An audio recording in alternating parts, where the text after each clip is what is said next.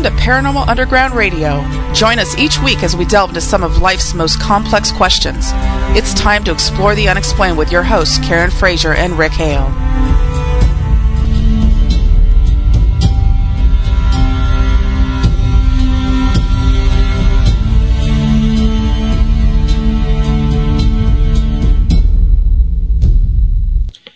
It is Thursday night, and if you can hear our voices, you are exactly where you need to be. I am your host, Rick Hale, and sitting side banana with me tonight is none other than Chuck G. Gatsky, fellow Chicagoan, and uh, founder of In the Dark Investigations. So, Chuck, thank you so much for uh, filling in for Karen tonight.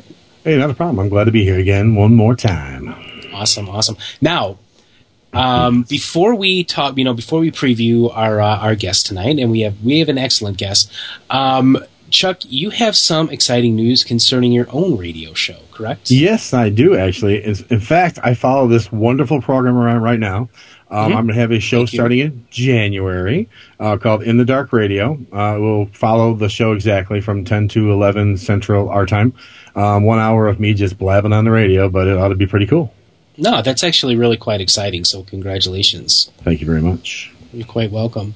So, uh, you know, to preview uh, our guest who we have tonight, uh, before we go and you know talk about anything further, we're going to be joined by Rick Wade. Rick is the he is a paranormal investigator as well and a medium, as well as author of My Paranormal Journey: One Man's Obsession. He is a new author here at uh, Ghost Night Media. So we'll be talking to him tonight when we come back from our first break. That sounds exciting very much so. Yeah. So, um, re- recently, uh, well, not, not recently, about a month or so ago, I was um, perusing through YouTube as I oftentimes do and downloading stuff for me to watch at work when I'm at night. Mm-hmm. I watched this really great documentary. And it was put together by a local guy. His name's Luke Millett. And the name of the documentary is The Ghost Tapes. And it kind of follows him around as he's learning how to you know, hunt ghosts. Air, air, here I am again on the radio, and I'm using air quotes. So, like anybody could really see me, but it is implied. um, so, and you know, I really liked it. So I sent the cat a message, and I'm like, "Hey, man, you know, I really liked your your documentary." He wrote me back a couple weeks later. He's like, "I really like your show." I listen to your show every once in a while. So I'm like, oh, that's great. So this Saturday, um, I invited him to come with um, uh, medium, psychic medium Nancy Laporta and I, who have been working with for years. He's going to be uh, coming with us on a private home investigation that's like literally within walking distance of my house. Oh, so he's coming with you? Yeah, he's coming with us, and in uh-huh. fact, in fact, he's going to be documenting what we're doing there to possibly use in the sequel to the Ghost tapes, which you know, in effect, will be called Ghost Ghost Tapes too. Um, keep in mind that's not why I invited the dude along with us. I invited him along with us because I thought he has a lot of potential as an investigator, as well as I really, really liked his documentary. And uh-huh. seeing that he's a local guy, I'm like, what the hell? You know, I'm going to invite this guy to come along. So no, but that's going to be cool. I mean, if he's going to document yeah. everything you're doing, that's going to be awesome. Yeah, it really is. Um, I would talk about what kind of stuff goes on in this home, but I don't want to take the chance that Nancy is listening Okay. And uh, yeah, as anybody knows me, I am a big believer in psychic ability. I do believe that it is very much a part of human evolution, mm-hmm. um, you know, as well as our psychology. And uh, I don't want to mess things up ever for an investigation, especially with a psychic. And, no, and, and, no, right, and any psychic worth their worth their salt will tell you it's like, hey, we don't want to know anything. Yes, uh, yeah. I mean, what, what what do you think about that, Chuck? I, I agree. I don't think you want to. I think you want to leave it open so you can see what they're going to tell you um, and what they're going to pick up on. Because I mean, if you're if you're saying it, it's kind of like giving them the all the information ahead of time. There's just no point in having the psychic then. I mean, you know what I mean? That's the whole point of them being there is to be able to um, get the read.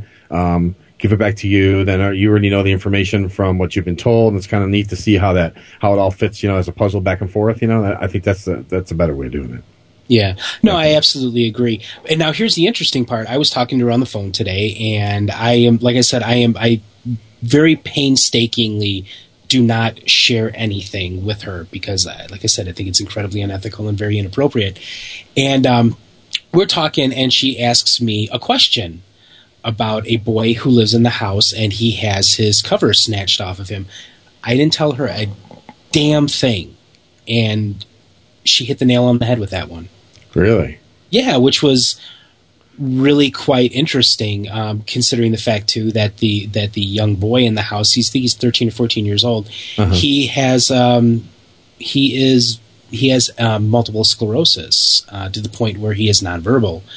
So it's like they say that you, you know when I was talking to the uh, client, she said, "Yeah, that happens." So that's I never said a damn thing, and she hit the nail right on the head. So Yeah, well, I know someone else that came to my house once to hit the nail on the head on something too. So yeah, you know who what? would that It- be, Mister Hale? that would probably be me. Now, here's the thing, though. It's like I, I it's it's even though yes, I, I I'm not a medium. I'm not a psychic. I am sensitive, though. I I, I don't like using those kind of terms to describe myself. But yeah, I mean, I hit the nail on the head every once in a while. Not only that, too, it's also very unethical as well as inappropriate for a sensitive or a psychic or a medium or a clairvoyant or whatever to actually be the leader of a paranormal group because it's like you get all of the information beforehand. So then people look at you and they're like, well, you know, I really don't want to trust what you say right now. It's- Yeah, You got to be very careful. yeah, I get that. Yeah, yeah, but you were two for two on that one in my house, so that was pretty Yeah. interesting. So I understand where you're coming from on that. You know what I mean? Right, yeah. That, it was pretty interesting too because it's like we're standing there in your super awesome nerd room. God, I love that place. I just I just want to move in there and read all of your comic books. Um and uh yeah, it's like we're standing there and it's like I can feel this dude standing outside your door and it's like, "Yes, my name is Rick. Now please, we're talking." So Yeah, so it was it was definitely a very interesting uh an interesting experience. Yeah, and those guys, by the way, the the the uh, uh, the entities that are in my home uh, actually um, came to visit when Steve was over because we did table tipping, and Steve kept seeing a guy standing right behind me. Um, I was sitting in the, the dining room or the family or whatever. He said he kept seeing him behind me. He said, "Yeah, he's standing right behind you. Yeah, he's standing right behind. You. He's just staring at us and stuff like that." So I thought that was kind of interesting. But then when we were doing table tipping, we were talking to one of the two that was in there, and he was uh, that table tipping experience. That was just some crazy stuff. I'd never seen that before, so that was something interesting. I've never done that before. I've never been involved in a table tipping. I've never been involved in any kind of seances. Mhm. I, I it's I don't think I would be able to be involved in a seance as like a sitter because I would be too much looking around for any kind of trickery or you know testing EMFs and taking Mhm. you know sound recordings and pictures and all that uh, to actually just be you know a passive sitter. But um, Yeah, well, I did. I brought I brought my meters. I had my meters down there. I had my uh, I had a flashlight, and then when things started going kind of crazy, where besides the, the table spinning and stuff, it would actually lift up off the ground, and it was just me, Steve, my wife, and my son. And this thing, besides, like I said, besides spinning, was p- picking up off the ground. So I'm flipping the little flashlight on, and there's like no one. At one point, it, the only people were touching it was my wife and my son Ben. So at, at, at that point, it was going up in the air, and they had their fingers on the top of the table, but it's lifting up from underneath, and I'm shining the light, and there's nothing there. So finally, I'm like, you know, I'm gonna test this theory because it's got to be something to it. So I take my hand, and I push down on the table as hard as I can, and the table pushes back as hard as I can, back up at me, and then I just let go, and I said, okay, I got you. It's cool. It was weird. Right. And, you know, and that's one of the interesting and vast differences between um, the way we do things here in the United States and the way things do, you know, Stephen Lambert, the extreme ghost hunter from, uh, from, from the UK, how they Yeah. do things over there. They're still very much involved in the, um, the psychic side of things. Uh, Yes, they are. Yeah. they are. Whereas over here, we're more scientific, and I think at this, uh, you know, when it really comes down to it, it's really a lot more scientific, the psychic side of it, because it's something that can, it is testable in a laboratory, as you know, with um, as shown by J.B. Rhine, and uh, you know, you can't.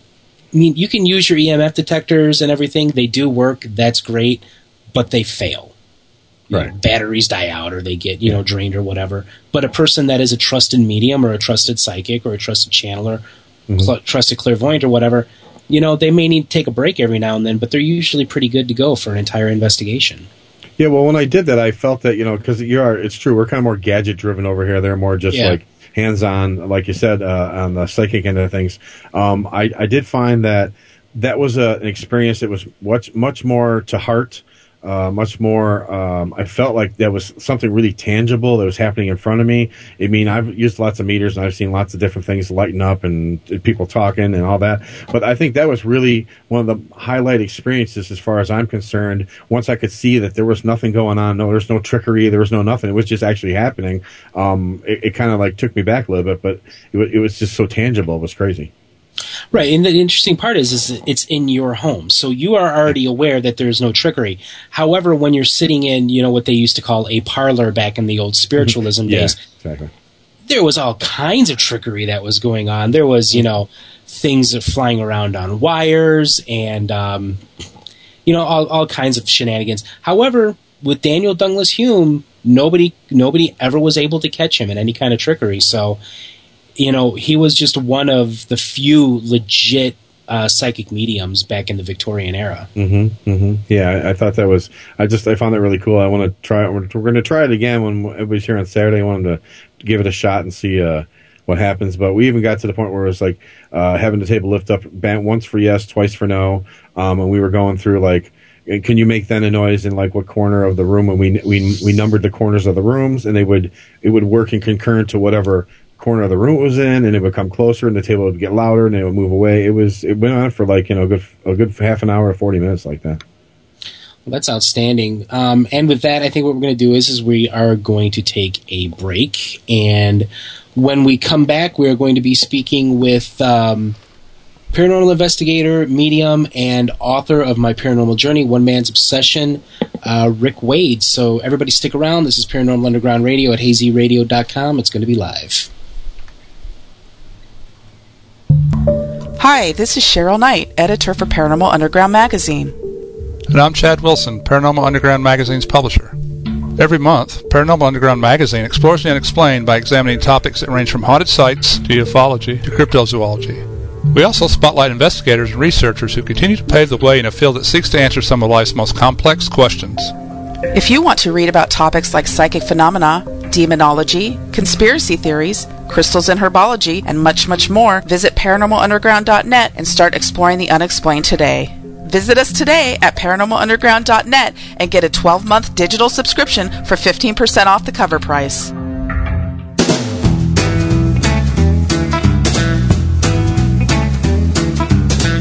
Everyone, it's Karen Frazier. I'm here with my co host of Paranormal Underground Radio, Rick Hale. Hi everyone.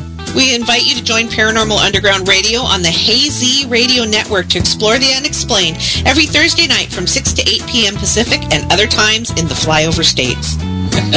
Each week, we talk with investigators in the field, researchers, authors, and experts about topics that include paranormal investigation, ufology, cryptozoology, and spirituality. So please join us each Thursday at 6 p.m. Pacific, 9 p.m. Eastern for Paranormal Talk with great guests right here on HazyRadioNetwork.com. Do you want to keep up with what's going on at Paranormal Underground? Then tweet us on Twitter at ParanormalUG or follow us on Facebook at Paranormal Underground. Meet us on MySpace, Paranormal Underground. There's no need to be in the dark about what's going on at Paranormal Underground. Join us on your favorite social networking site today.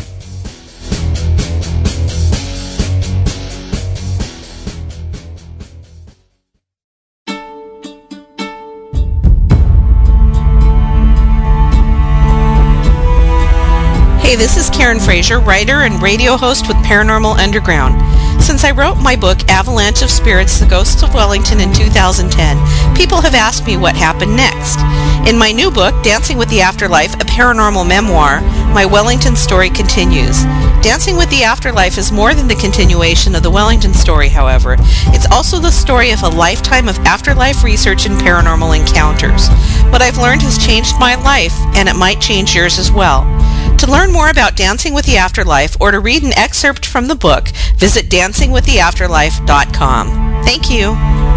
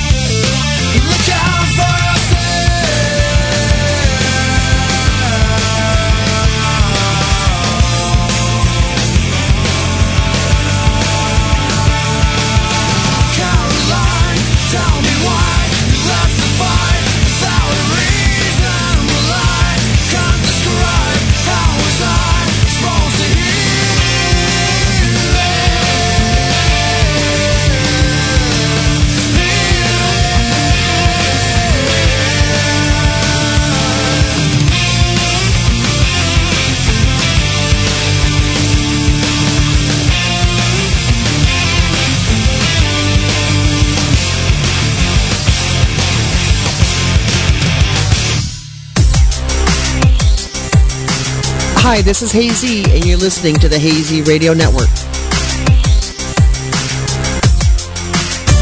The views expressed and the opinions given by the individual hosts and their guests do not necessarily really reflect those of Hazy Radio Network, its affiliates, or sponsors. All shows are independently owned and broadcast for entertainment purposes only.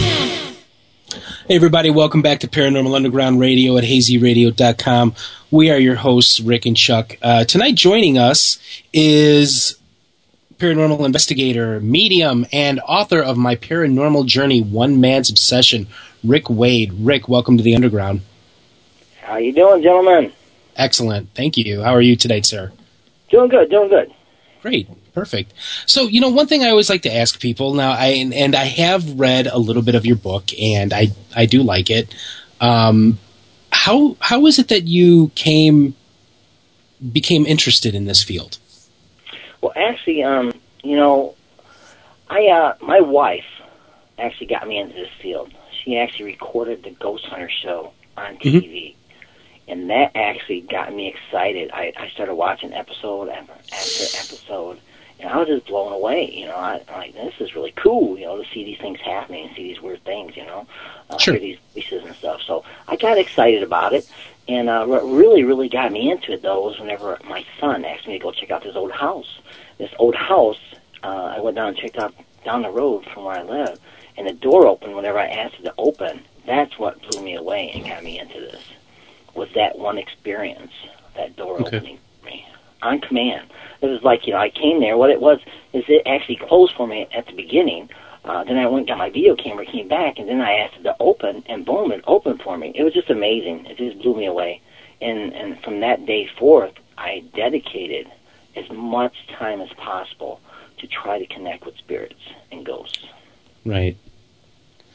So, you know, you basically you're very much new to this field. I, I I do have a question though. I mean, now you do you kind of bill yourself as being a medium, correct?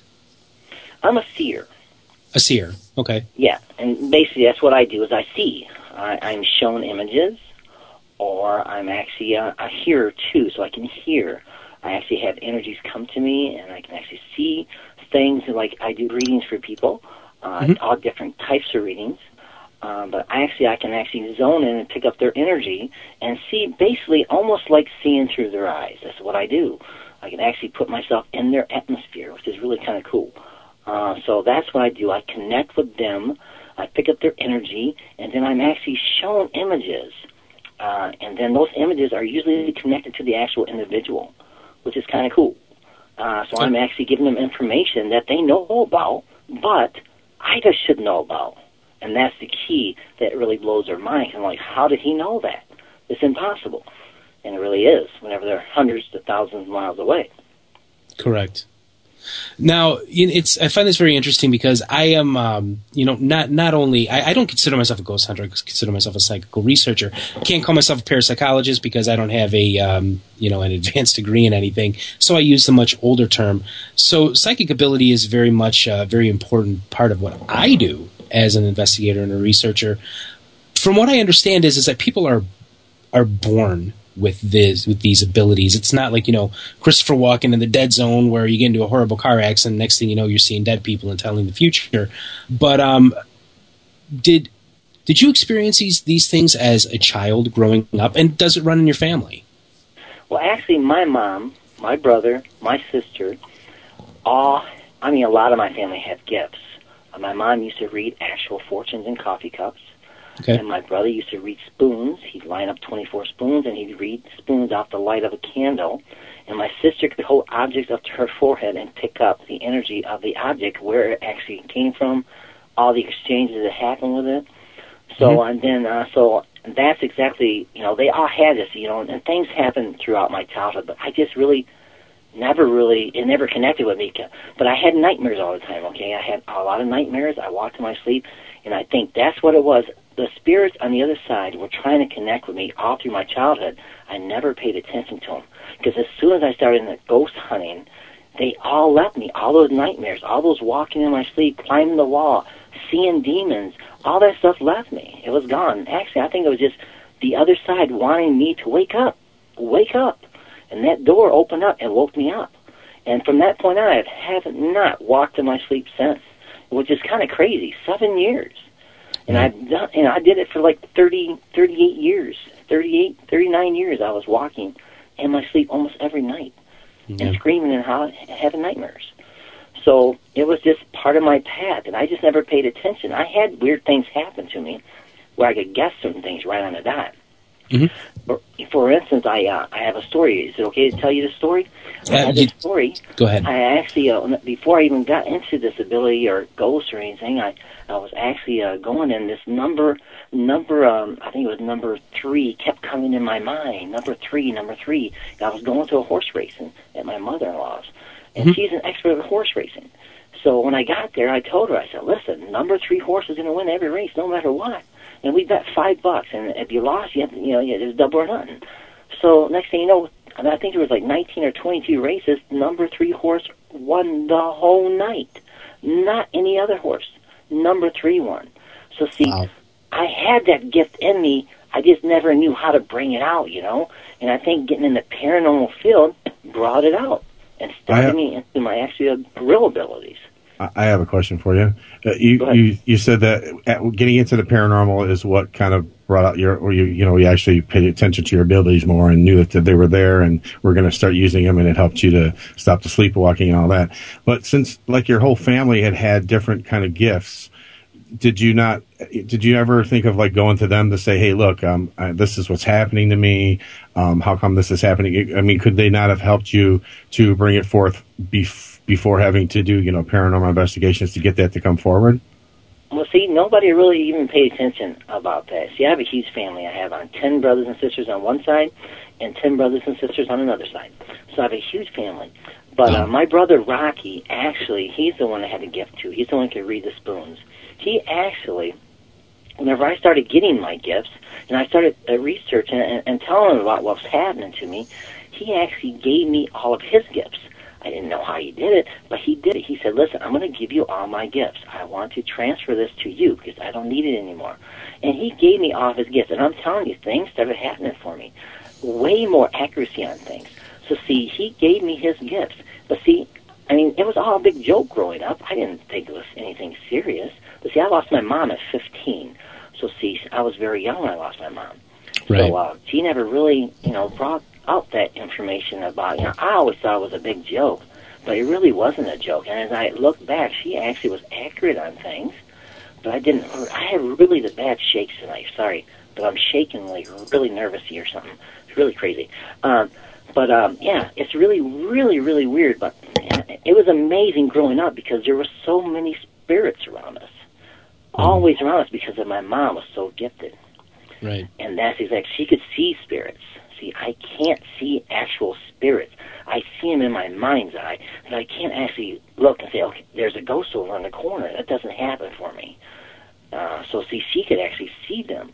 So she was way more strong, but she kept it in. She had a really rough life growing up uh, and being married and stuff. She had a really hard time, and I think the spirits helped her uh, to take the pain and the suffering, and, and somebody to communicate when she was all alone. You know.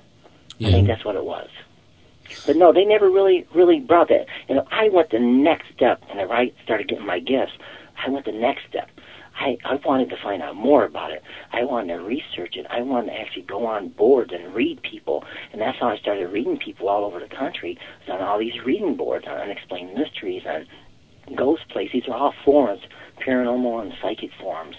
So I started going on there. I just started practicing, you know, and I actually just wanted to learn as much as possible. And people were so kind to me. Rarely did I have people say, "Hey, man, you're you're yeah, you're, you're an idiot, man. You, you know, it's stupid," you know. But Yeah. no, they rarely did it. They all gave me really good, positive feedback. And I'm telling you, I was on a mission, and I was so excited. But I tell you what, I had so many addictions to ghosts, paranormal, EVPs, reading people. Man, I'm telling you, my life was consumed all the time with this stuff going on. And I was actually ignoring my family so much because I was so involved with helping so many people that I actually was not helping my own family, which is really hard, you know.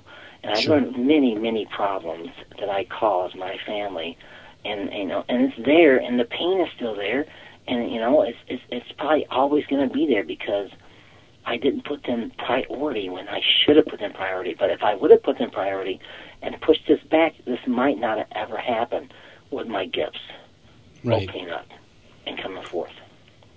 So, okay, now l- let me ask you this. You know, I, I know this may might seem a little impromptu, but you know, like I said, I have a very vested interest in the um, in psychic ability, and now I know that you said that you were going to read for us or possibly f- for people tonight, correct? Yes. Okay. Now, I don't nor- normally do this, and Chuck, if this is, o- do you think that this is okay with you? If maybe Rick could tell me a little bit of something about myself, is that okay sure. with you? Yeah, Okay. cool. Yeah, I'm interested to see how this goes. Rick, what do you need to know from me? Do you need to know like a birthday, place of birth, or what? So, uh, you want me to read you? Yes. Hmm. Okay. Um, I usually, uh, I was going to Impress do me. loved ones. Do you have any loved ones that are passed? Yes, I do. Or do. you want me to read you? Um, yeah, I'm, I'm more zoned in past loved ones right now. That's what I'm actually been doing for the last two years. I actually have not read many people lately. I've actually read their loved ones that's passed away. Okay. That's what I've been zoning in on right now. Do you have an actual individual that actually passed away? Uh, I have um, several, but one is very important to me. Okay. Yeah, you- I go by first names only. So if you want to give me a first name, I can start try to zone in and see what I can pick up. Okay, great. Um, I hope that this is okay. This isn't, you know, this is like It, okay it's no big deal. Now, what I, I'm going to explain to you what I do. Okay. Okay. I see, hear, and feel. So Okay. what'll happen once I get the name? I will start offering you stuff that is coming to me. Um, and the thing is about this, when I do a reading, though, I have a tendency to pick up other people and their energies because that's just how it is. I might be reading you, and some stuff might not be hitting. The next thing you know, they're hitting somebody else in the chat room or something. That's how it usually happens. I pull a lot of energy in, and a lot of it's coming to me. So go ahead and give me the name. We'll go from that point. Gladys. Gladys. I love that name because I actually have a relative named Gladys. Okay. Okay. Um, as soon as you said that to me, honestly, I, I actually lost my breath. It was Okay. really weird because it seemed like it took a like like I actually lost my breath right away. You know what I mean? So Mhm. it was really really kind of kind of freaked me out there. It took my breath away. Uh, so let me see what I can pick up from Gladys. Okay. Um, first of all, um, the first thing that came to me was actually like um, either like wind chimes or something to do with chimes. Okay. Okay. Uh, that's the first thing that came to me. Now, let me see what else comes to me. Uh, I'm getting something. Uh, I'm getting information. Now, whenever I do this, I pick up stuff. It could be connected to you too, but I'm, what I'm getting actually is something about the neck. Uh, I'm actually feeling uh, something about the neck that is actually being brought to me, um, and I keep hearing talk about the little ones, uh, which I'm assuming are kids, the little ones. Uh, so that information is being brought to me. Now, let me see what else is coming through here. Um, I'm actually being shown an actual letter. Uh, I don't know why this, but I actually was shown an actual letter with some writing on it. So that's meaning that there's actually either a letter there, there, or a letter that's of importance. Um, But that was actually brought to me. Uh, let me see. Um, I, I'm hearing this is kind of weird, but I'm hearing camouflage. Now, camouflage is bringing brought to me because see, sometimes the energies will tell me stuff that might be connected to you that you might actually are interested in camouflage or wear camouflage. Um, so let me keep going here. Um, I'm actually she's she's actually telling me something about a warning. So something actually there's a warning coming. Uh, either um, you need to be paying attention to something. Okay. Uh, that something's actually uh, going to be coming up here. It's like Mhm. a warning, giving you a warning to pay attention. Okay. Um, now let me see here. Do you do you know do you do you know a Candace? I'm hearing a Candace is the name is being brought to me. Candace, uh, which is kind of an interesting name. Um, Candace, Candace I or- can't think of anything like that at the moment. But that doesn't mean that that's not like, you know, an ancestor or something like that. Right. Um, and I'm being brought attention to the hands. Um, like I'm seeing the hands, like either they were really, really, um, what is it called? when you have like arthritis or, or shakiness with your hands. Um, something to do with the hands. I'm seeing the hands and and they're, they're like moving, like kind of like nervousy or something. Right. Um, okay. Um, let me see what else is coming through.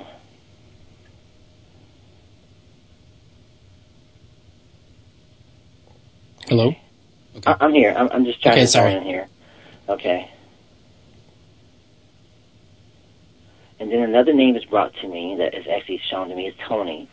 Uh, another name was brought to me was Tony, and uh, Okay. it's really weird because I keep seeing white, like uh, white, and now my ears are burning. Uh, it means somebody loved to either talk or talk about you. uh, I'm hearing a lot of talk because my ears are burning, which is very rare to get my ears burning.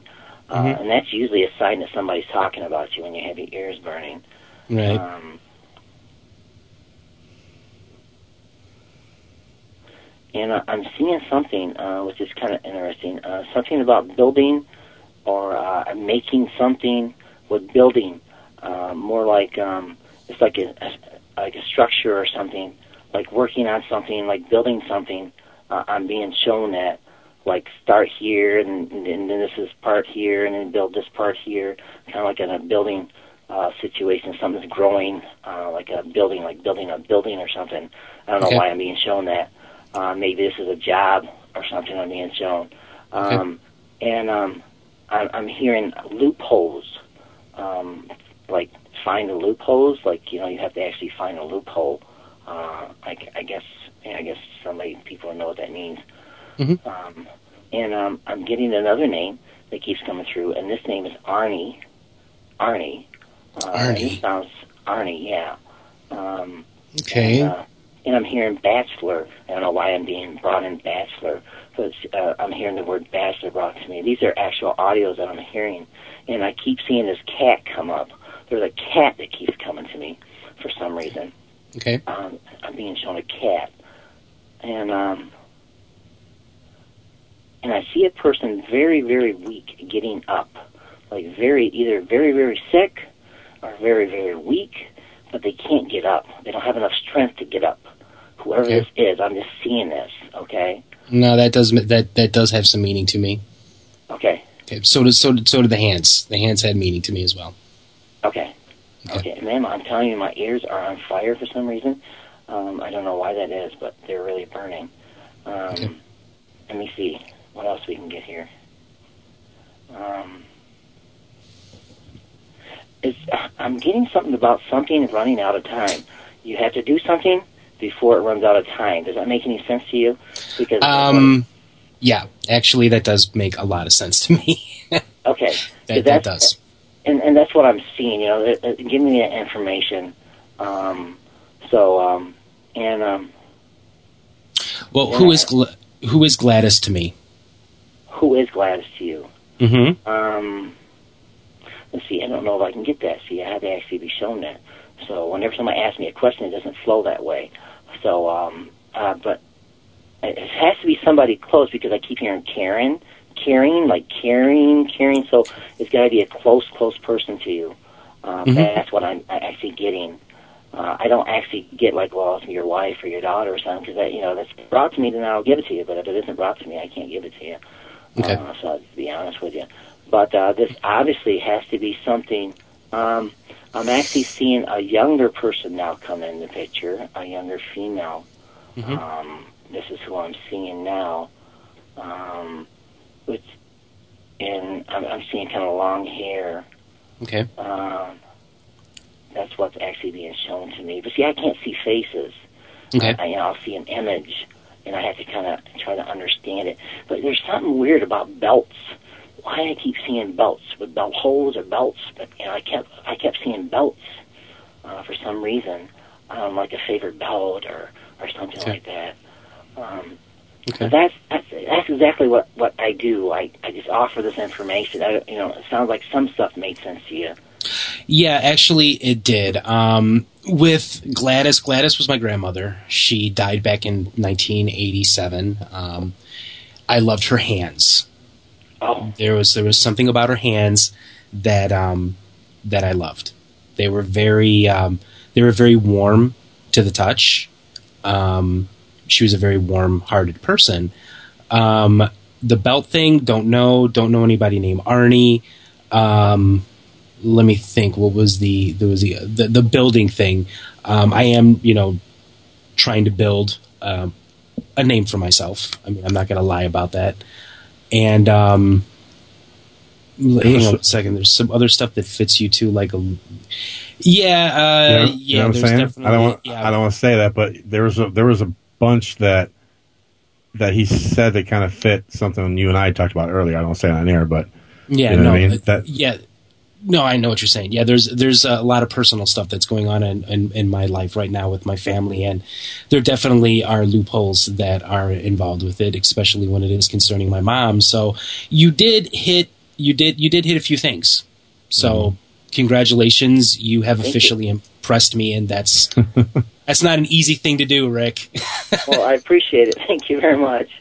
You're quite welcome. So, okay, so thank you for the reading, and um, you, like I said, you did hit a few things that were really, um, that were really uh, meant something. that meant something to me, especially with the hands, with my grandmother's hands. And they, they, I used to, I loved my grandmother's hands. I used to play with them quite a bit, but they were hands like mine. They were very dry and very rough, and uh, so that's probably what you were getting with that as well. So okay, let's let's get back to the interview. Um, you're kind of blowing me away for a second. So Chuck, I'm going to give it to you for just for just a minute. So ask away because I need to like uh, get my thoughts back here. sure, not a problem. All right. Hi, Rick. How you doing? Good. Hey, how you doing? Doing Good. good. man. Hey, hey. Um, so I got a question for you. Um, okay, I was reading your bio about your book and everything. Um, how you had uh, got obsessed with the paranormal, and you know everything was kind of like I don't know a better word, falling apart or whatever. Um, where are you at now? As far, I mean, besides your gifts that you have, where are you at now as far as the paranormal? Do you still investigate? If you investigate, do you investigate with the team? I mean, what's your situation right now? I'm basically uh, not doing much at all with that. Um, you know, I, it took the two years to actually write the book. I actually did the paranormal for two years, then I wrote the book, and then I started getting into readings. But actually, I've only done one investigation in the last uh, five years, and I did that in Poasttown uh, School in Ohio. Mm-hmm. I went down there and did the research with uh, Mitzi and, and Sherry. They're my admin, and uh, Dave at Apper Apper. I can't even speak. I'm sorry. Um, That's okay. and uh, and I, I worked. I went with them, and um, it was really a, a great experience. I had a great time. I actually I walked there. We actually could hear the actual uh, spirits of the children talking. I mean, it was as clear as day. It was amazing. And the experience was unbelievable. I walked through there and just gave all my information, what I was seeing, hearing, and feeling. And uh, whenever I got done, uh, Teresa Lynch uh, was actually the one that actually runs it out there. And it was just amazing because, you know, she was, took me outside and when we started talking, we walked around the building. And then uh, she said, listen, this is what happened. I said, don't tell me, you know. And all of a sudden, boom, I just started giving her this information. She said she was going to hold it from me. But I, it was almost like I read her mind, she said, which is really, really cool. So I gave her the information. Uh, and just, it was just an amazing experience uh, to go there. I had a great time. Uh, So actually, I would want to actually do this. I want to actually go out to places because I pick up things instantly as soon as I walk in the building. Or I don't even have to walk. I just need the name of the place or something, I, or a picture. I just pick it up instantly. It starts coming to me. So that's what I want to do. I want to actually go out and help people if I can. You know, I want to go on these investigations and and offer what I see, hear, and feel because it's usually really, really accurate. Uh, which is really cool for an actual team that actually walks in there, or for a client will say, "Oh my goodness, how does he know this stuff?" Because I actually pick up more than just what's going on there. I can actually pick up their thoughts. I actually at times feel like I can actually read a person's mind. Um, that's what I actually do sometimes. I feel. So it's it's really an exciting thing to actually go out and do this stuff. But you know, I just don't have the time right now, and I'm trying to make that time. Uh, but it's kind of hard because I got to work, man. I got four kids and a wife, you know. Yeah, yeah, yeah. No, I hear you. Can't Yeah, I just run off that. there and do what I want to do, you know. Yeah, I understand that 100. percent So you, so you know, you like it, but you just right now you're so busy, you just can't find the balance to do it. Is what you're saying? Yeah, exactly. I Uh, gotcha. wrote the book. I got a blog going on, and uh, I'm just really, really, really busy. You know, I, I read here and there whenever I get time. Uh, but you know, I work 60, 70 hours a week at my job, uh, Yeah. so that puts me at no time at all to do much at all of anything because I have four kids and they're young kids, so I need to actually be there for them too. And I learned that lesson. I have to be there for them. I can't play this, you know, be there whenever I want to be. I actually have to be there every day. Yeah, that was my that was going to be my other question is how are you doing with your family now and friends and such. You know, since uh, you've kind of realized that it was kind of becoming more of an obsession than a passion. Um, everything's I mean going good in, as far as that end of it.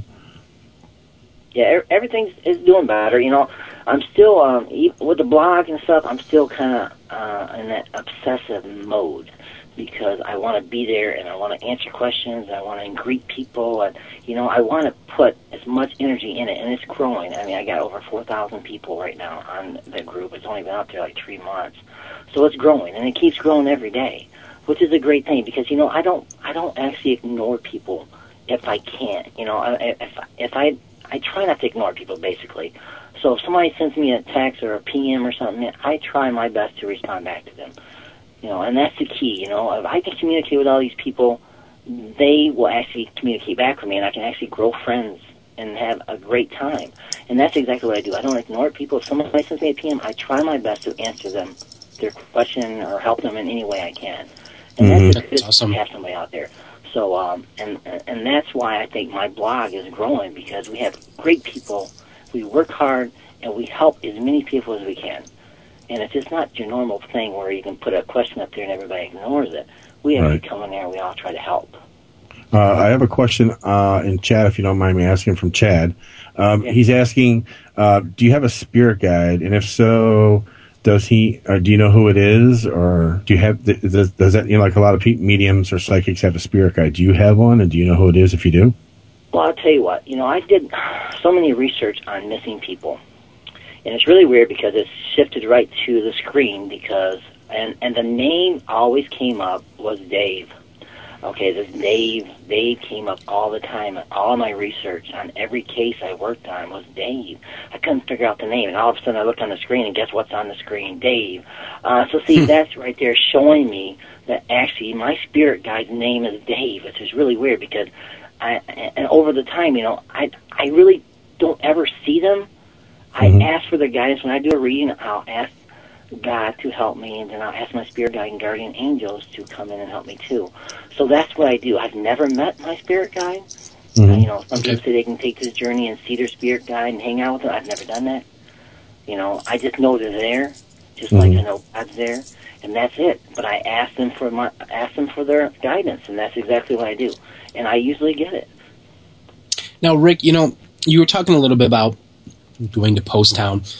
I've heard a lot of bad things about Poasttown, man. I mean, I've heard that there is that there's a lot of trickery that goes on in the place. I've never been there. Obviously, I can only say what I've heard.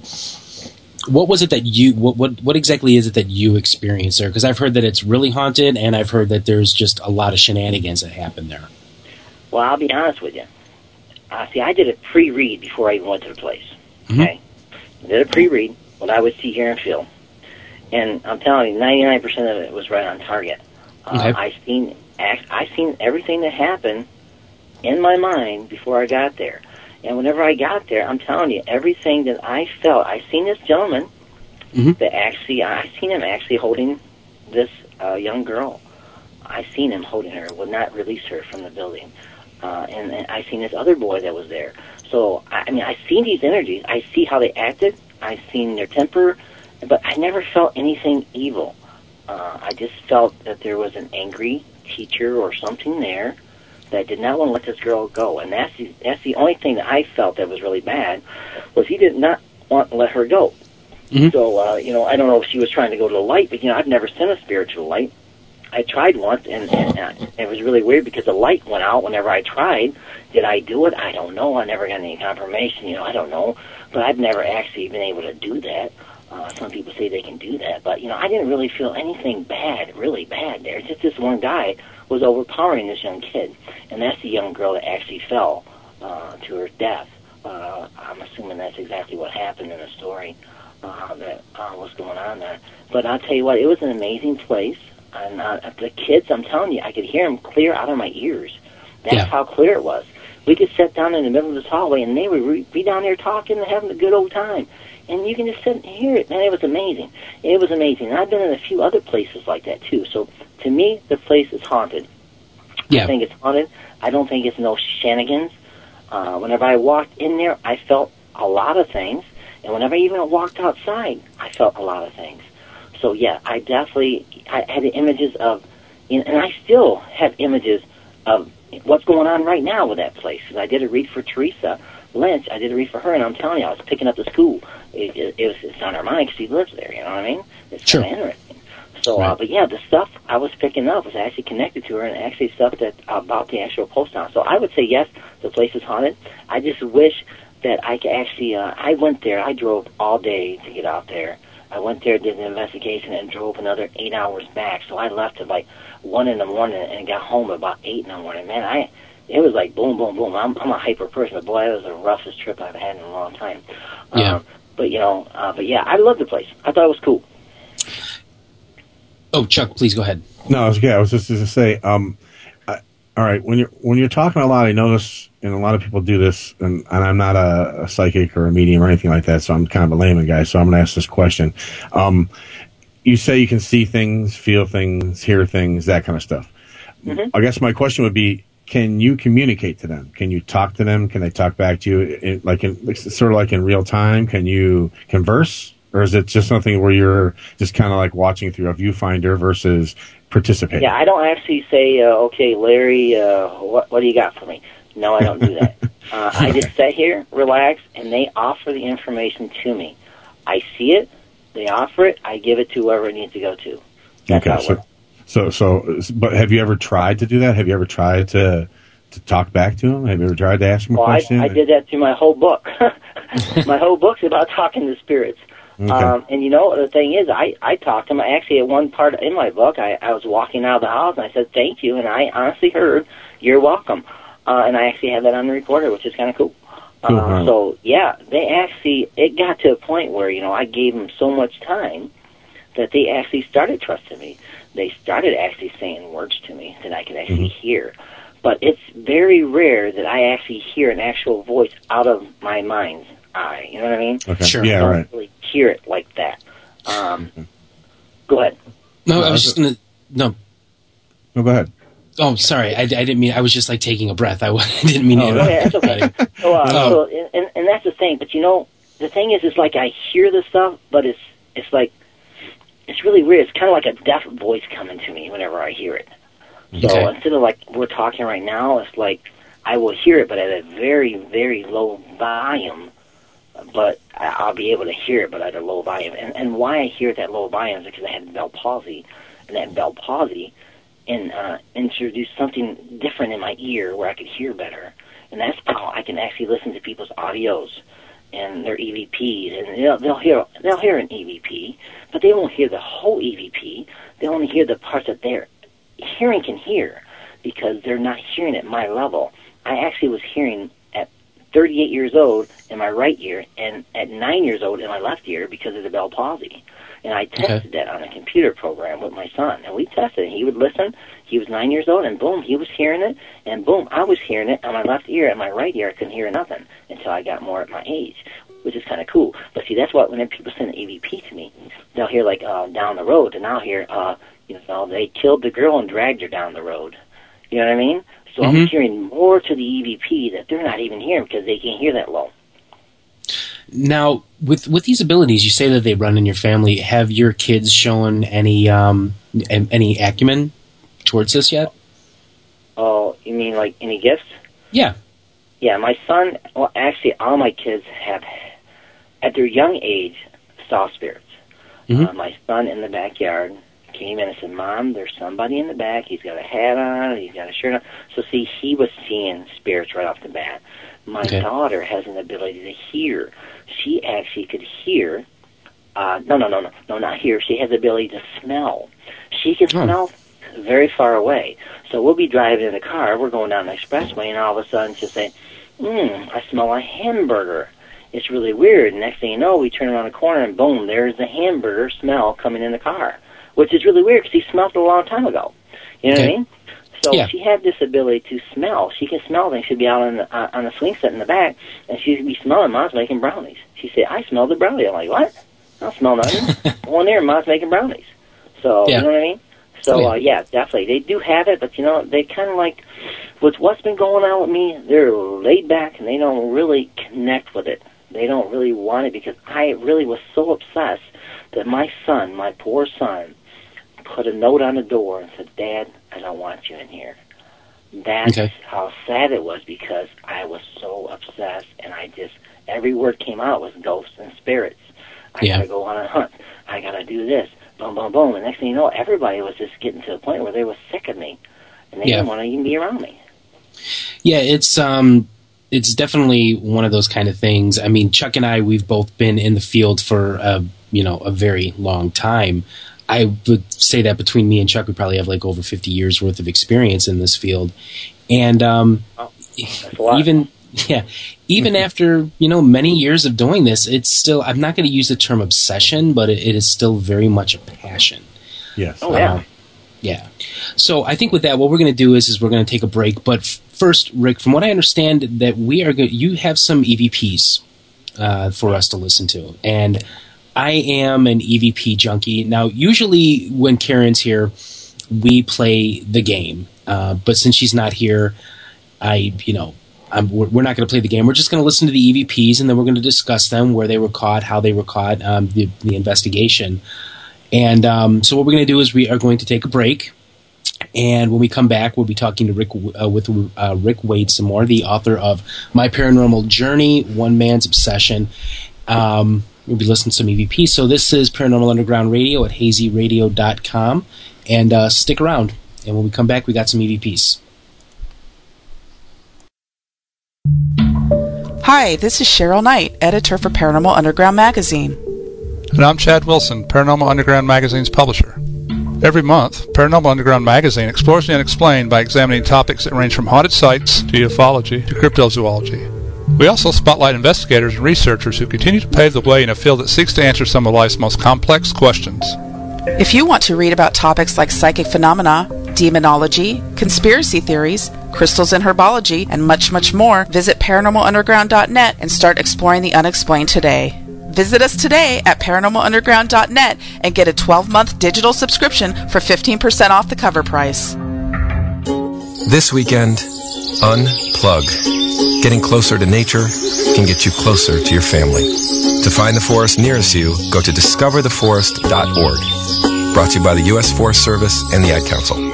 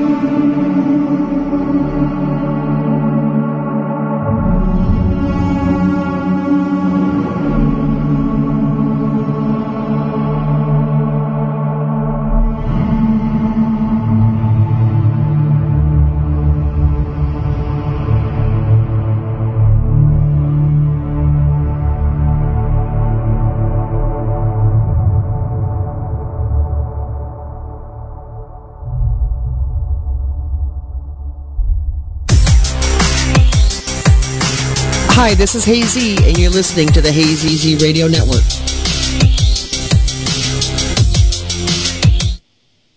Hey, everybody, welcome back to Paranormal Underground Radio at hazyradio.com. We are your hosts, Rick and Chuck. Uh, for the first 45 minutes of the show, we've been having a fascinating conversation with author, paranormal investigator, and medium Rick Wade. Yes, uh. Rick, yes, we have. Thank you so much, Rick, for uh, you know sticking around for another segment. Hey, no problem. I'm enjoying it. 100%. Yeah.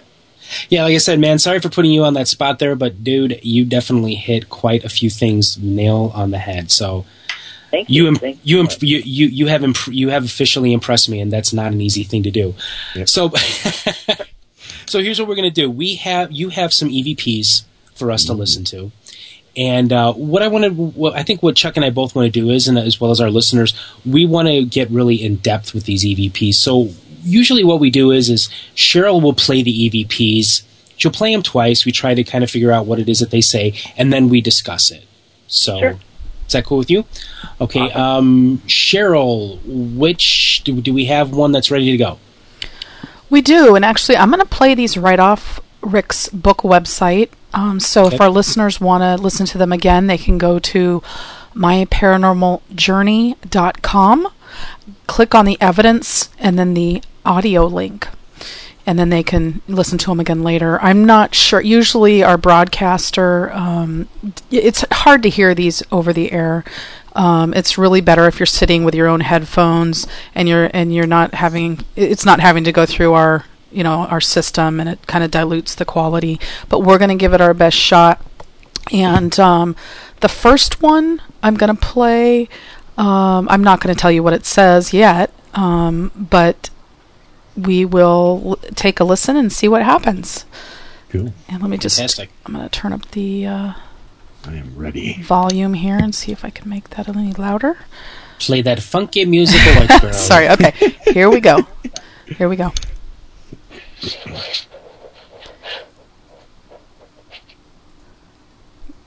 Could you even hear that? I'm not sure. I couldn't even hear that. I heard. I, I Uh, yeah. I heard it, but go ahead. Again, Well, you again? took it. Well, you already knew. that. I Come know, on, man. come on, Let me man. Oh, come on, this is a random EVP, man. Let me try this again. Try, let's try it again. If you could have headphones, go ahead and turn them up. See see if you can hear them.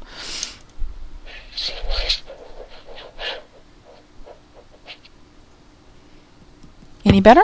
I, I, you know, it sounded like maybe a DJ doing a whack, whack, whack. That's all I can hear.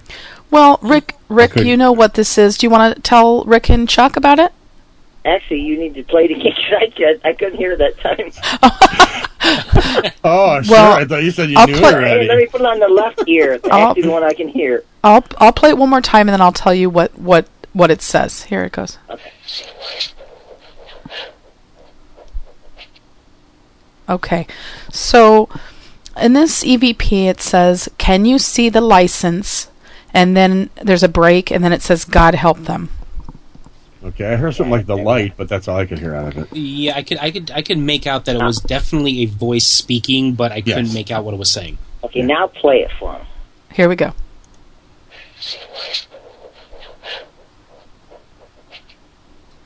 Yes, now I can Okay. hear it. Yeah, no, I definitely hear that. So, Rick, wh- where was this EVP taken, and what were the what were the circumstances? Well, actually, this EVP was taken on an actual uh, missing person, young girl's case. I was actually in the vehicle with the actual babysitter and the best friend, and we were driving actually right um, going up the road where she actually lived, and that EVP came as we was going up the road. Um, so before we even got to the house, so uh, and it's kind of interesting because it's talking about a license. You know what I mean? Okay. Yeah, like a, like a, like a, like a clue to what was what you were looking for. Who? The actually Yeah. the case. hmm Yes. And I actually had more EVPs. I had so many EVPs at this house. It was crazy. Uh, so there's definitely, uh, when I first actually, in my book, you can actually see when I went there, as soon as I walked in the house, there was another EVP that came on right off the bat that blew the actual babysitter away. She actually fell back on the couch because she heard it first. And it blew her away because he heard it Okay. clear as day. And that's Now- very. Oh, sorry, I interrupted you. Please proceed. Go ahead. I was just going to say with this uh, this EVP. Now, do you think that this spirit just happens to live along this road, or was it with you? Well, see, that's the thing. I get different voices all the time. I think it's the actual area when I'm picking it up. Um, that's exactly where I think. Uh, no matter where I'm at, and I don't. I don't think the actual spirit was with me at the time because I got all kinds of different voices. I don't know. I don't think they all were around me. That many people. Uh, but I think it was just for the area. There was a connection to the area where I was driving, and I know exactly where that area is. And I think there was an actual accident. I didn't uh, get more information, but I think there was an actual accident that happened there at one time, right where I got that EVP. So it might have been connected to the actual accident that was there. Okay. And I just didn't understand the EVP and where to do it, what to do with it. But I know the other EVP, another EVP, as we was driving up there, it, it, the EVP said everything to the left, which is weird because we're driving and her house is on the left. So the Oh. spirit's for me everything to the left, and that's exactly right when we're driving right in front of her house. And, that, and I didn't know which house was her house because nobody told me. It was my first time, and everything was to the left. Yeah, exactly. So, Interesting. uh, Very cool. we got more EVPs. I'm excited. Yeah, absolutely. Cheryl, uh, let's uh, play another one. Okay, here we go. That's scary. I hear like a young girl crying. Yeah, I heard a high voice and then uh, a deeper voice. Was the high voice the EVP, or was it were they both the? I think the high voice was the EVP and the the other voice was Rick. Okay. Let Can me play play. it again? Yeah, let me play it again. That's scary. Yeah, definitely a That- that- young girl crying. Something Yeah. like come, a I, I, I thought I heard speech like "come over" or something. I don't know. She's moaning like in pain or something. Hmm. Well, it's funny because this EVP is labeled female moan and then the words come over. Thank you. So I let- let thought me I play heard it. her was "come over." Yeah. Let me play over let, let me play it one more time then Rick can tell us about this one. That's scary. hmm Oh, so That's you're what I Yeah. the voice is saying "come over"? Yeah, it says "come over." You can hear it say "come over." Yeah. Interesting. Interesting. Yeah. Well, see, this one actually was an actual in one of the houses I actually researched. Uh, this voice, and what it was is I actually was there with an actual investigator, which was interesting. Was I brought him in? He was the founder of the actual uh, um, team, and I went in there with him alone. Okay. And then we did some research for like about five minutes, and then we came out and got the rest of the crew, which was females and, and male males. And then we came back in there, and then what I did is I ended up taking this EVPs and I sent this to their EVP specialist because he was their, you know, the top dog. Um, so I sent him the voices, and I said, "Here they are. Here's the actual EVPs." He said, "No, those are the girls that were there." I said, "Okay, okay." So I ended up sending him the whole EVP with me and the founder only talking. And yeah, there were girls there, but they were female spirits there that were talking. And then he never actually communicated with me again because they always, always thought my stuff was fake, which is really crazy because you know we're supposed to be here working as a team because I was on the team, but Mhm. I was always pushed aside like you know this guy, this guy's a joke. Um, so that's Now- what they treat me like. Right. Now, you know what? And it's interesting that you say that because that does seem to be like a made. Well, not so much anymore, but at, for the first few years at the, the whole new paranormal boom, it seemed very much uh, in fashion to marginalize psychics. Okay. Do you, do you know what I'm saying? Though I mean, it just uh, it seemed that you know everybody was like, "Oh, hey, you got psychic ability, haha, that's funny." Now get out of my way because I got a you know 15 EMF detector strapped to me right now, and that's you know that's what really counts. Yeah, and I don't understand that either. EVPs though. These were EVPs though. I mean, see, EVPs should have been noticed. See, even later on, they started getting EVPs, and they still would never put any of my EVPs on their actual site. And that's you know, I, I came back and forth in my book through this uh, to this paranormal group, but they always, no matter what, just never believe any of my evidence, the videos, the audio, and it was really sad because you know they actually the hus- the wife to the actual EVP specialist was a medium. So she was the medium on the team, and everybody followed her. You know what I mean? And pushed Yeah. Rick aside. You know, That's that's exactly what it was. And that doesn't make any sense either because, you know, I'm a paranormal investigator and, um, you know, I mean, paranormal investigators as a whole, we're looking into spirits, entities, things we can't see. We have to kind of, you know, a lot of the stuff has to go on faith or belief or your passion or whatever. So how can then they turn around as being that kind of a person that, that, that's looking into things that are not seen by the naked eye or whatever? How can they go and say like a medium or a psychic or anybody else is not as valid as they are because they're doing the exact same thing only on a higher level because they actually can communicate with them versus us that who can't.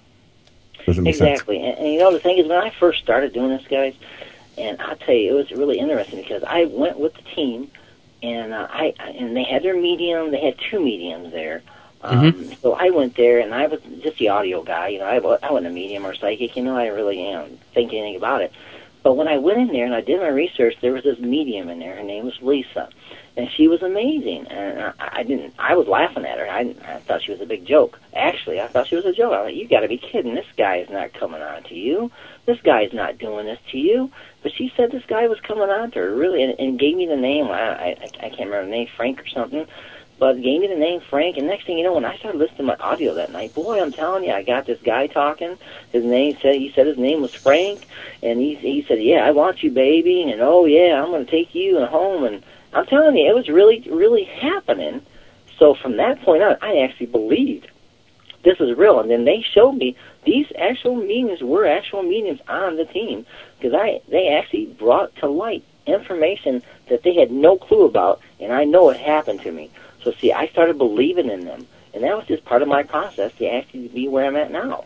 I had to start believing, and I had to start understanding. And you know, another thing, I watched Sylvia Browne's show, and I actually was supposed to be on her show, which is kind of cool, but um, ended up canceling for some uh, certain reasons. But I actually, uh, she said on her show, said, if you really want to be psychic, and this is what she said, if you want to be psychic, say it to yourself every day a hundred times. I want to be a psychic. I want to be a psychic. Do it for a year. I swear I did this for a year. I want to be a psychic. I want to be a psychic. I'd be darned if things didn't start happening for me.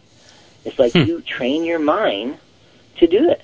And that's even in my training right now with my readings, past life, mind reading, uh, you know, picture reading, whatever. I train myself. I believed in myself, and I practiced, and I trained, and I kept saying over, "I can do this. I can do this." And the next thing you know, I was doing it. So you know, having faith in yourself is a big thing. Law of attraction and all that, of course. Mm-hmm. Okay. Um, Cheryl, uh, if we have another one, uh, can you load it up and play it? Yes, here we go.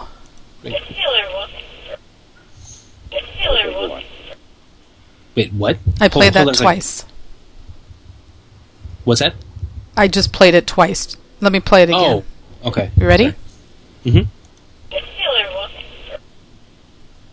I feel or something. I don't know. Yeah, I'm feeling Well, is it a male or a female voice? Sounds Fe- female. Female. female. Yeah, Okay.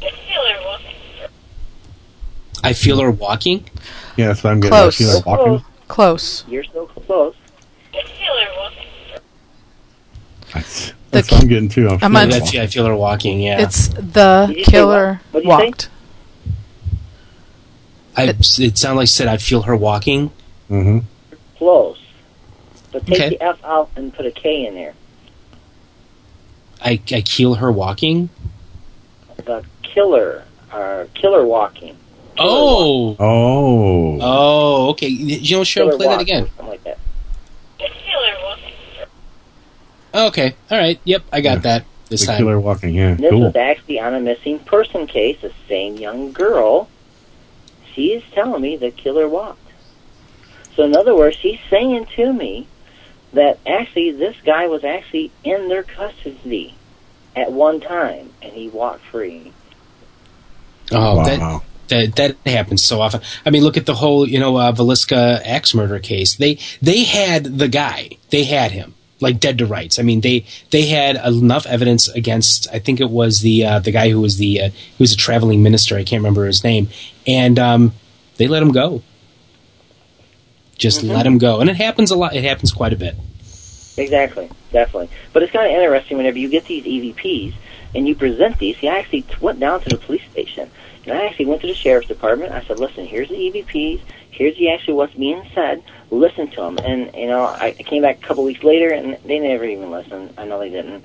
And uh, they said, listen, man, you know, if you have some proof that you actually can hear these spirits, you know, if you have some kind of medical proof, then we'll listen to you. Other than that, we really can't listen to you because really, you know, we don't really believe in that stuff. How, how are you gonna have medical? Pr- Yeah, Sorry. medical proof that I can hear spirits. I'm like, How, how you? How's that gonna happen? Yeah, really. Yeah. if you could So do it, that, it was you know. funny. It, it was really funny. But you know, I did this with a few police departments. I actually went to another police department, and what's really interesting. I went to this graveyard of this young girl that actually was found in the graveyard, and I did the recording as I'm driving down the street because I do a lot of driving. And and the spirit came on and said, um, a certain person kidnapped me, and you could hear it clear as day.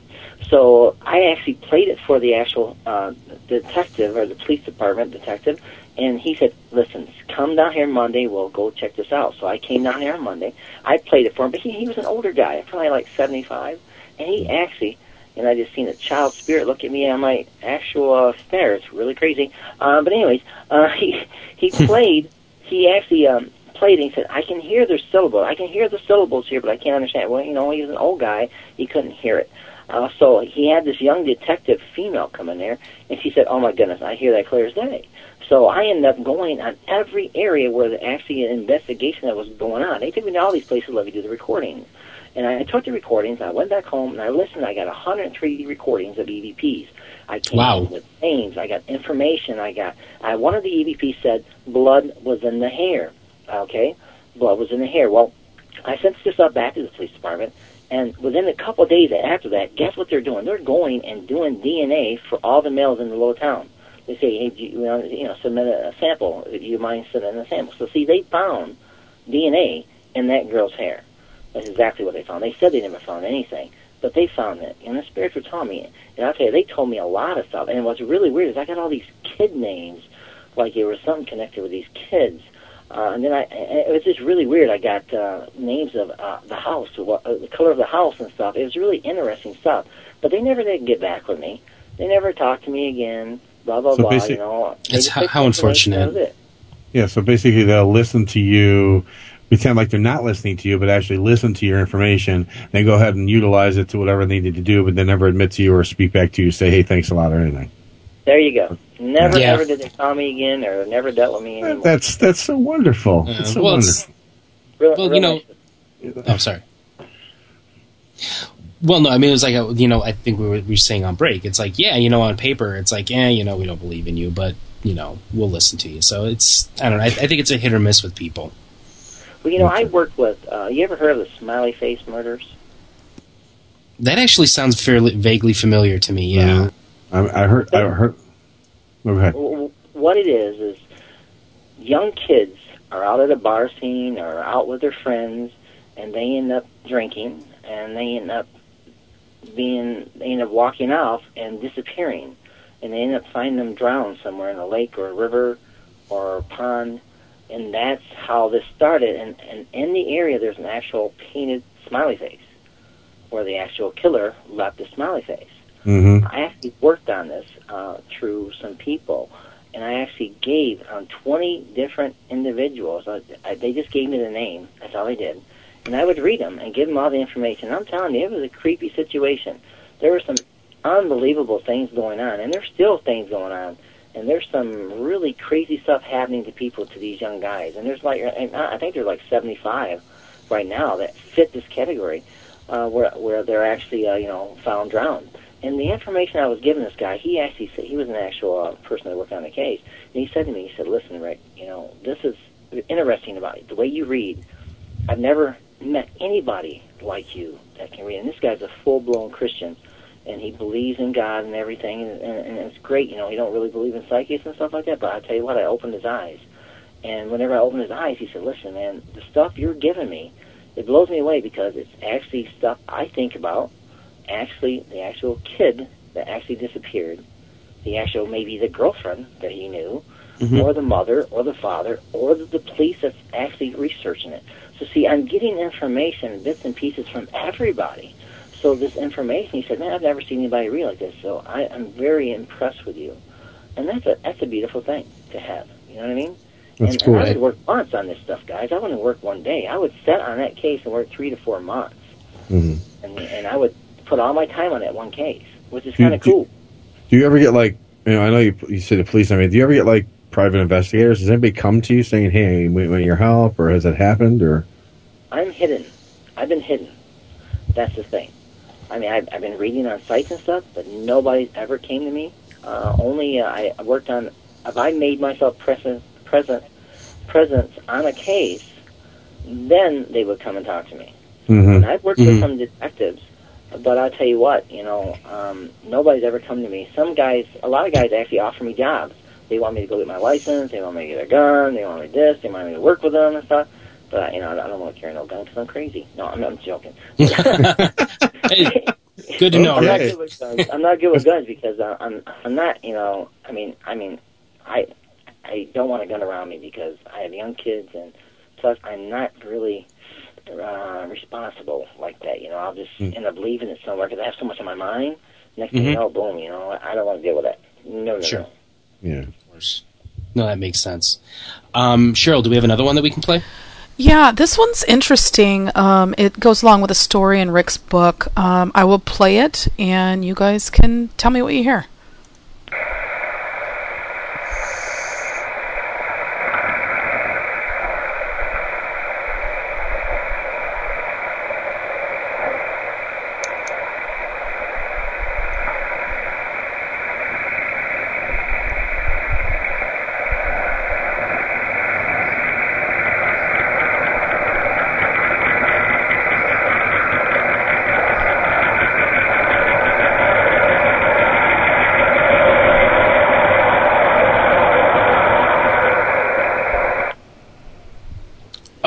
That was the one that we listened to before, right? yeah. Yeah, I that was the train. I played Yeah, it for you guys earlier. Yeah.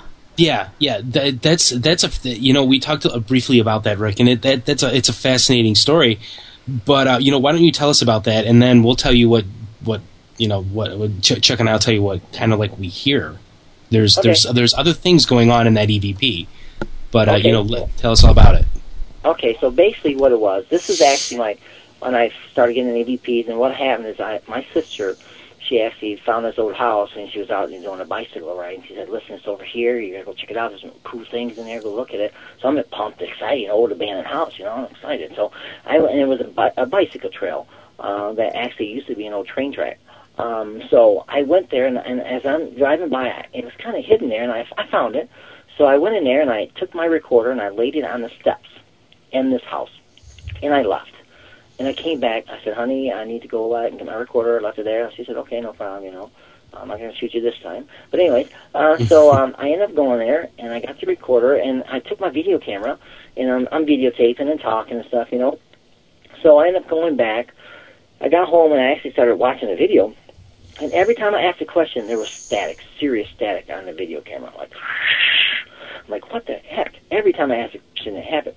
So I Mhm. started listening to audio the next day, and I got this EVP, and this EVP come on, and, and it said, it said, give Anne a sedative, and then you can hear her body sh- being shocked by, you know, the shocking of the body and mm-hmm. pop- popping on the box springs, and then another guy says one and a half. Well, as I kept listening, I was blown away with that EVP, but as I kept listening, I said, oh my goodness, there's a train. There's a train hmm. on here. This is crazy.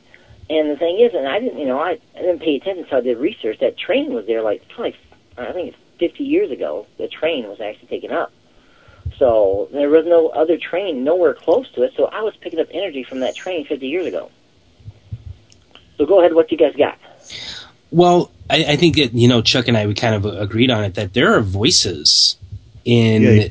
this train, and in fact, near the end there, it almost sounds like somebody is making an announcement. Yeah, like they're saying something. I mean, plus the fact. I mean, for me, the the, the noise of the train where it's like far away, then it comes right up where it's super loud. You can hear the clicking of the tracks, and then as it's mm-hmm. going away. But that at the end, you can't hear what it, it sounds like. Someone's saying something. I don't know what they're saying, but it sounds like there's a voice there. Yeah. We know what's interesting is I was just learning EVPs at the time, so there probably was a lot of EVPs on there, and I didn't even pay attention. Because later on on that audio, I got another wo- woman and a man talking upstairs, taking a girl upstairs. So there was a lot of activity at this place. Uh, was amazing. I had one of my actual videos of this place where the actual door, you know, I'm sitting here and all of a sudden, this is actually, I had a lot of activity there going on there and I kept going there for like uh, over a month, man. It was pretty amazing. Every time I, I'd go there and sit down and just, and, and around all these cobwebs and all these, you know, nasty area where the birds was going or the bats was there. Man, it was just crazy, you know, dirty old place, you know, falling apart, holes in the floor. So I was just sitting there trying to communicate, but man, I'm telling you, it was really a very active place, and that's what made me who I was on these places because these people are there. Nobody comes and researches these places. Nobody comes and talks to these people that are there. They're just old abandoned places. Nobody even cares anymore. But I cared, and that's why all this activity was happening for me. But yeah, definitely there was many voices. That's where I got the voice where I said thank you. And that's where I actually an actual crate. I was sitting on a crate, man. I'm sitting here, I'm sitting on a crate, and all of a sudden, boom, the crate breaks and I fall to the ground. I know I have this video somewhere. I fall to the ground, and I, I was so freaked out because of it. I left, and I came back the next day, and the crate wasn't even in the room. It was in another room, and it wasn't even broke at all because it's plastic. You can't break it. But I fell to the ground because the crate broke. Isn't that crazy? That yeah, that's crazy. Very. It says, it says in the chat room they want you to play the train thing one more time. Can you play it again, Cheryl? Sure. Thank you.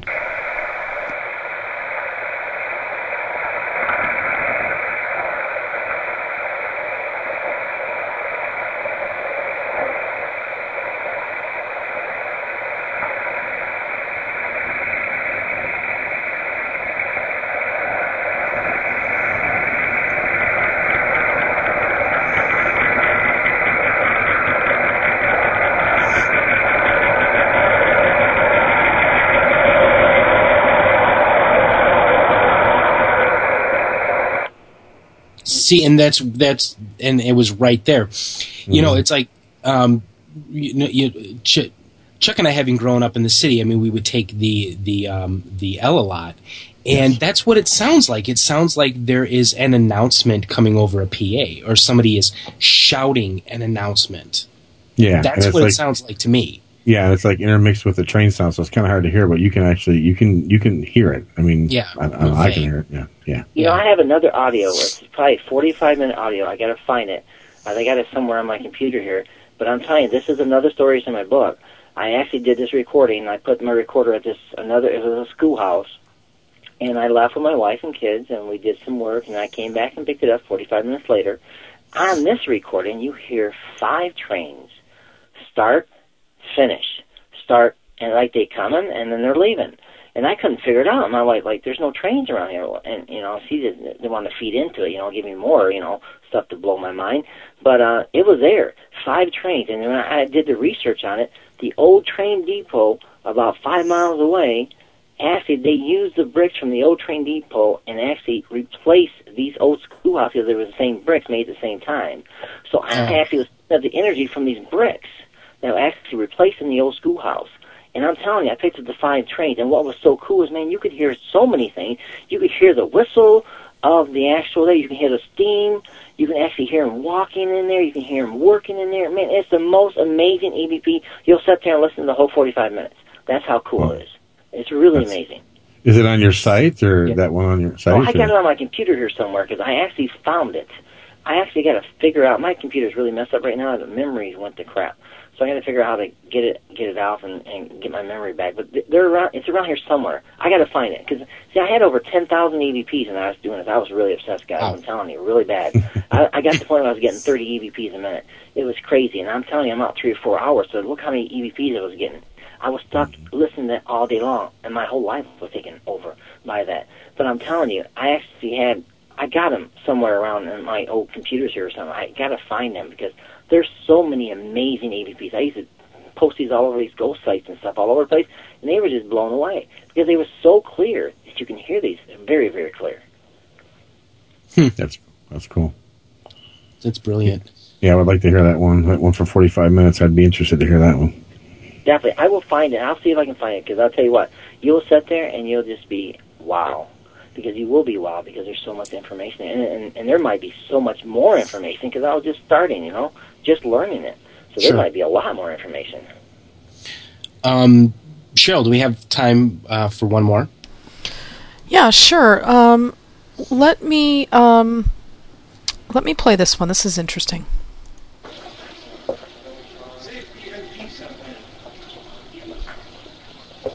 It's rather low. Mm-hmm.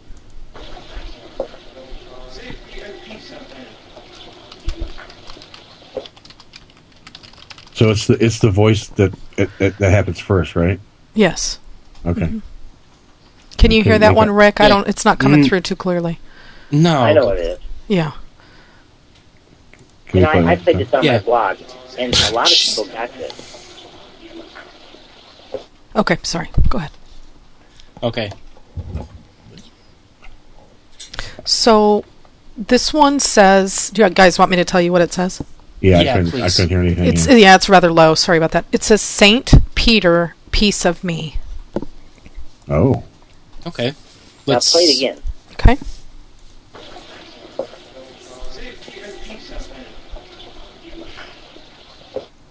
It's saying Saint Peter, piece of him. Ah. Okay. Saint Peter, piece of him. Yeah, I Okay, can, I can hear that. Yeah. And the thing Sorry. was, what's interesting about this, this is actually my story too. I actually was out at the paranormal group. I was going to go do some investigation, hang out, you know, shoot the crap. And he said, well, yeah, go on in there, do your EVP, you know, and whatever, go try, it, you know. I said, listen, man, I'm really getting good at these EVPs, man. You got to listen to some of this stuff. So I went in the house, walked around, and I looked up at the Jesus picture that was there. There was a Jesus Okay. picture, and that's where this these EVP came. and said, Peter, uh, Saint Peter, piece of him which is amazing because that's connecting to the Bible.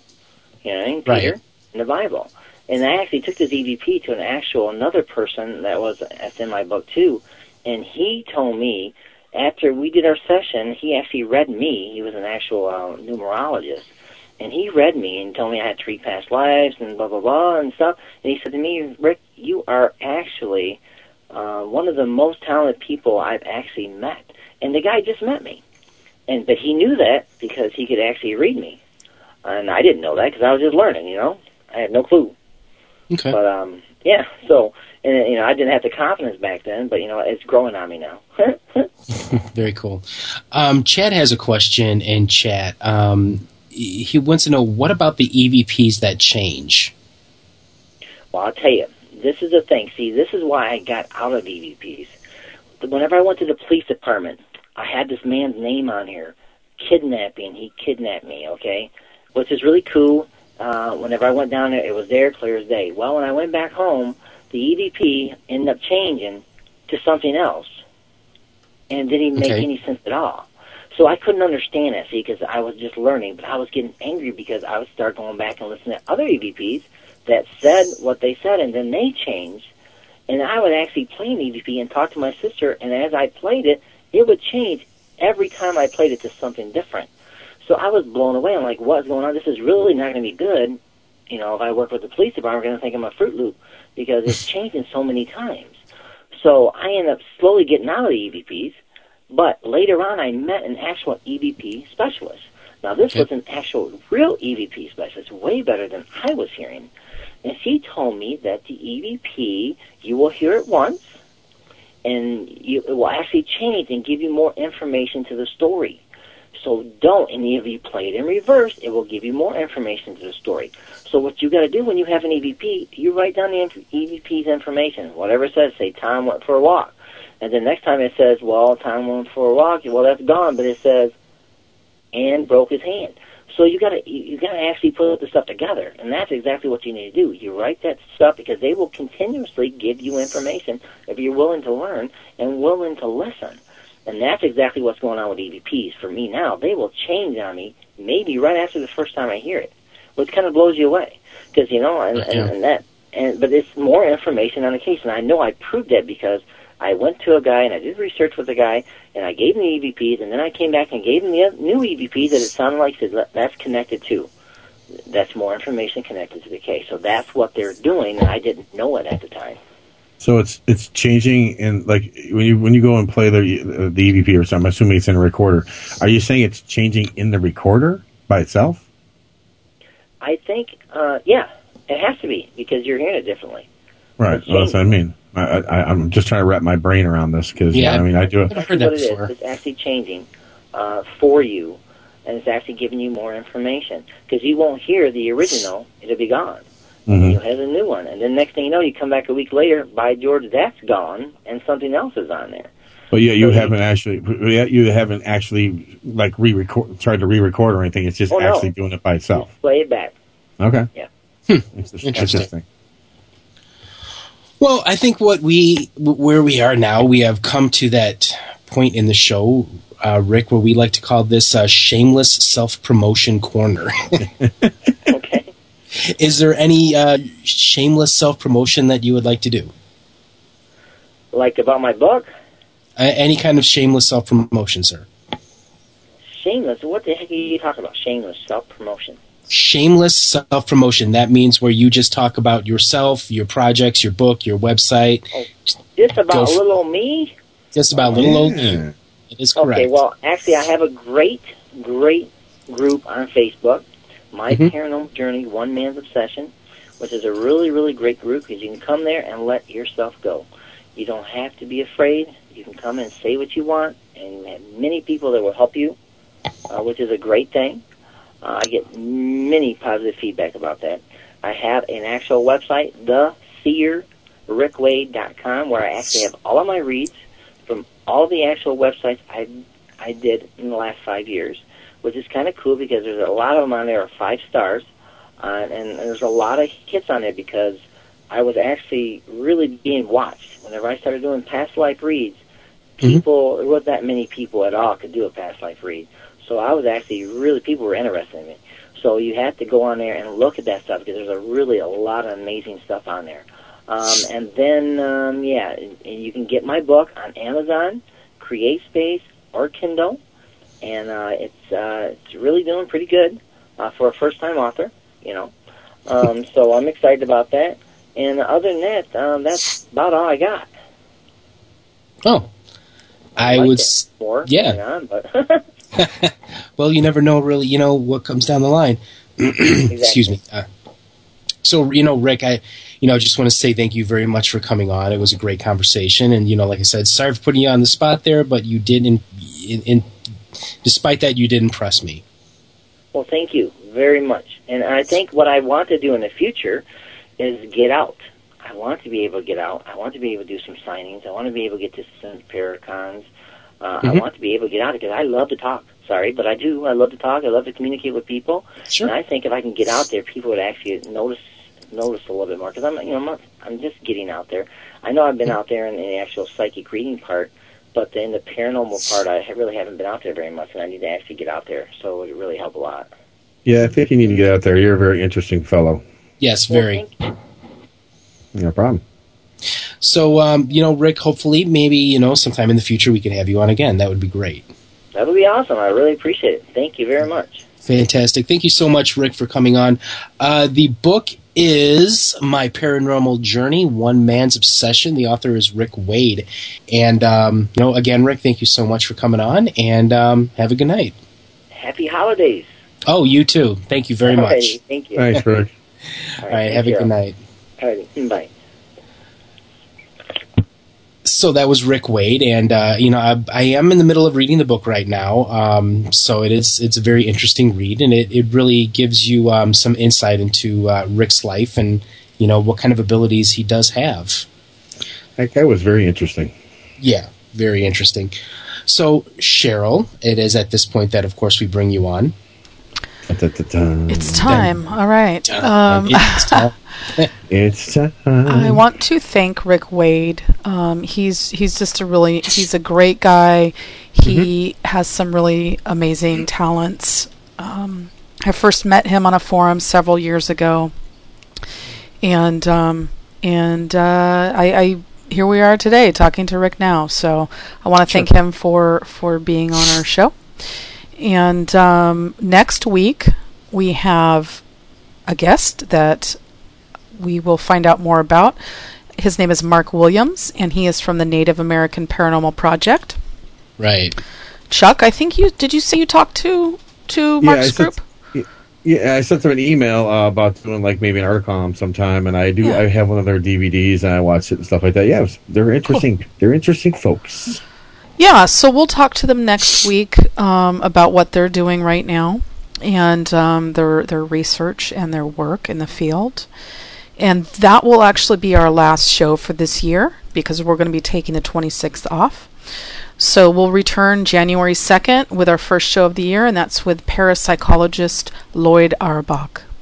Cannot wait. Well, you know what? Wasn't Lloyd our very first guest?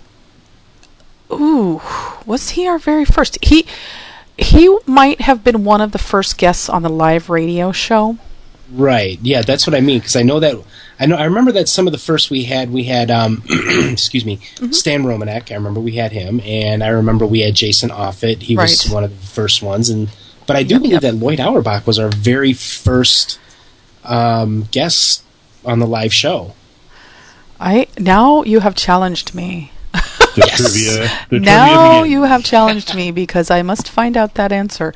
Um, he was one of the first. I think Jason, the two Jasons were actually the first of our live show.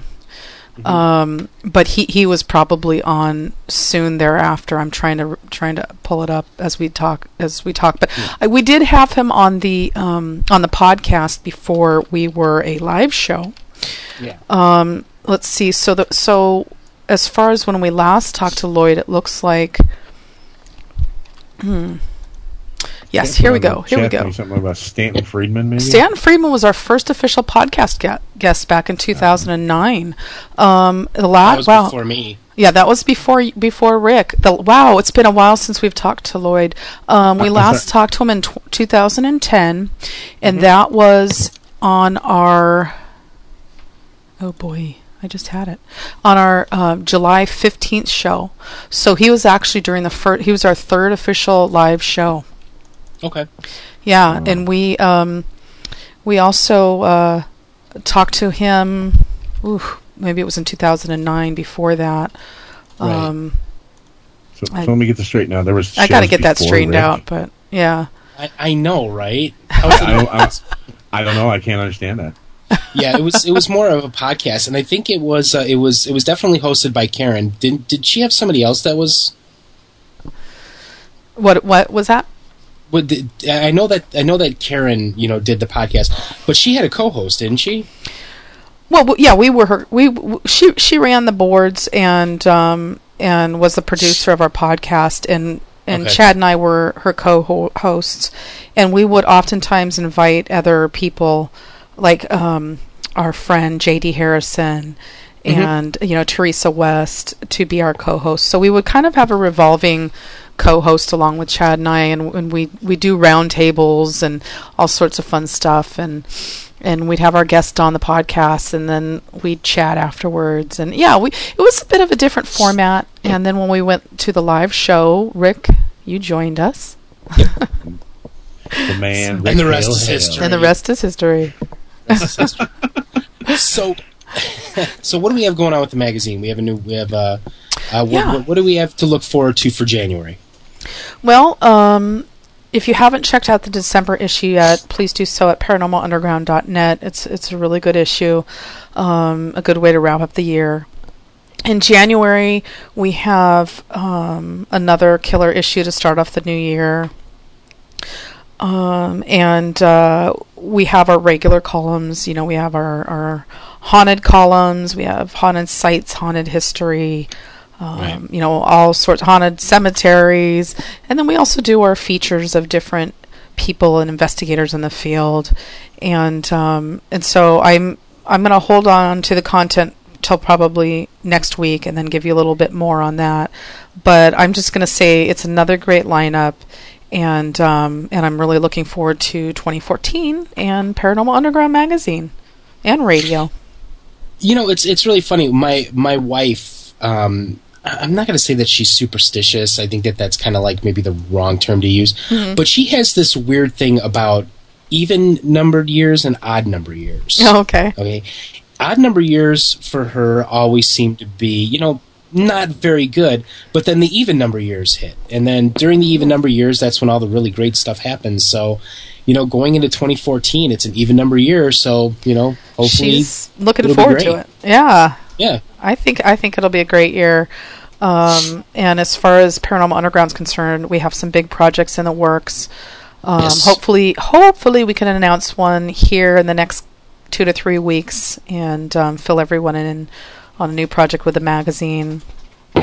We also be lining up new guests for next year, and if any of our listeners have guest suggestions, um, I do hope that they write in. We do get great suggestions from time to time, and I'm I always try and book um, uh, guests who our listeners recommend. So please please do write in to editor at paranormalunderground.net, and um, we really value your feedback. Right. Yeah. A- absolutely. And, there, and there's another cool show coming on in January right after this wonderful show. Yes. Oh my gosh, Yeah. it's so exciting. and Ch- Chuck, your show's going to be right on right after ours, premiering That'd January second, and um, and it's called In the Dark Radio That's correct. with Chuck Gotsky. That's and um, what t- now? You, I know you covered on the show, but just real quick, can you can you tell us some of the topics you'll be covering on the show? Well, we're going to try to cover all sorts of different topics. I'd like to instead instead of doing just ghosts, which I, you know, I love my ghosts, you know, but um, um, I like to cover other topics like um, the, the Jersey Devil, uh, Bigfoot, um, a lot of you know, uh, crypto. I'm not really, I like cryptozoology a lot, so I want to try to Mhm. cover see if I can get people in that can talk about that kind of stuff. If not, maybe I'll just banter on about it myself. But um, that kind of stuff. I mean, UFOs, uh, black-eyed kids, you know Ooh. maybe stuff that hasn't been talked about so much. You know, Mhm. I'm trying to find something that's more unusual. Plus, I'd like to do stuff like um, bring in people like we always talk about investigators going to places. So I'd like to bring in guests to talk to about like the people that that own the places that we go to. Like how do they feel Mhm. about us as investigators coming? Sure. What kind of experiences they have? You know that kind of stuff. Right, right. I, think that, I think that'd be a good idea. Plus, you know, we'll talk about in dark investigations too. You know, Of Cool. course. You know, That's I- exciting. I have to, you know, self promote. You know. Shameless self promotion corner for Chuck Gotsky. That's me, and I'm proud of it. Yay! Well, your show's going to be one hour, and um, and so that'll be let's see, I guess that's uh, eight to nine Pacific, eleven to twelve Eastern. Yeah, Correct. 10 to okay. 11 our Yep. time, yeah. Ten to eleven Well, you- in the flyover states. No, you know what? You know. Central. It's the only one that really matters. Oh, Ooh, yeah, Gotcha. I like that. gotcha. well, it's it's I'm I'm looking forward to it, um, and I'll be running the boards for you, Chuck. So I am excited.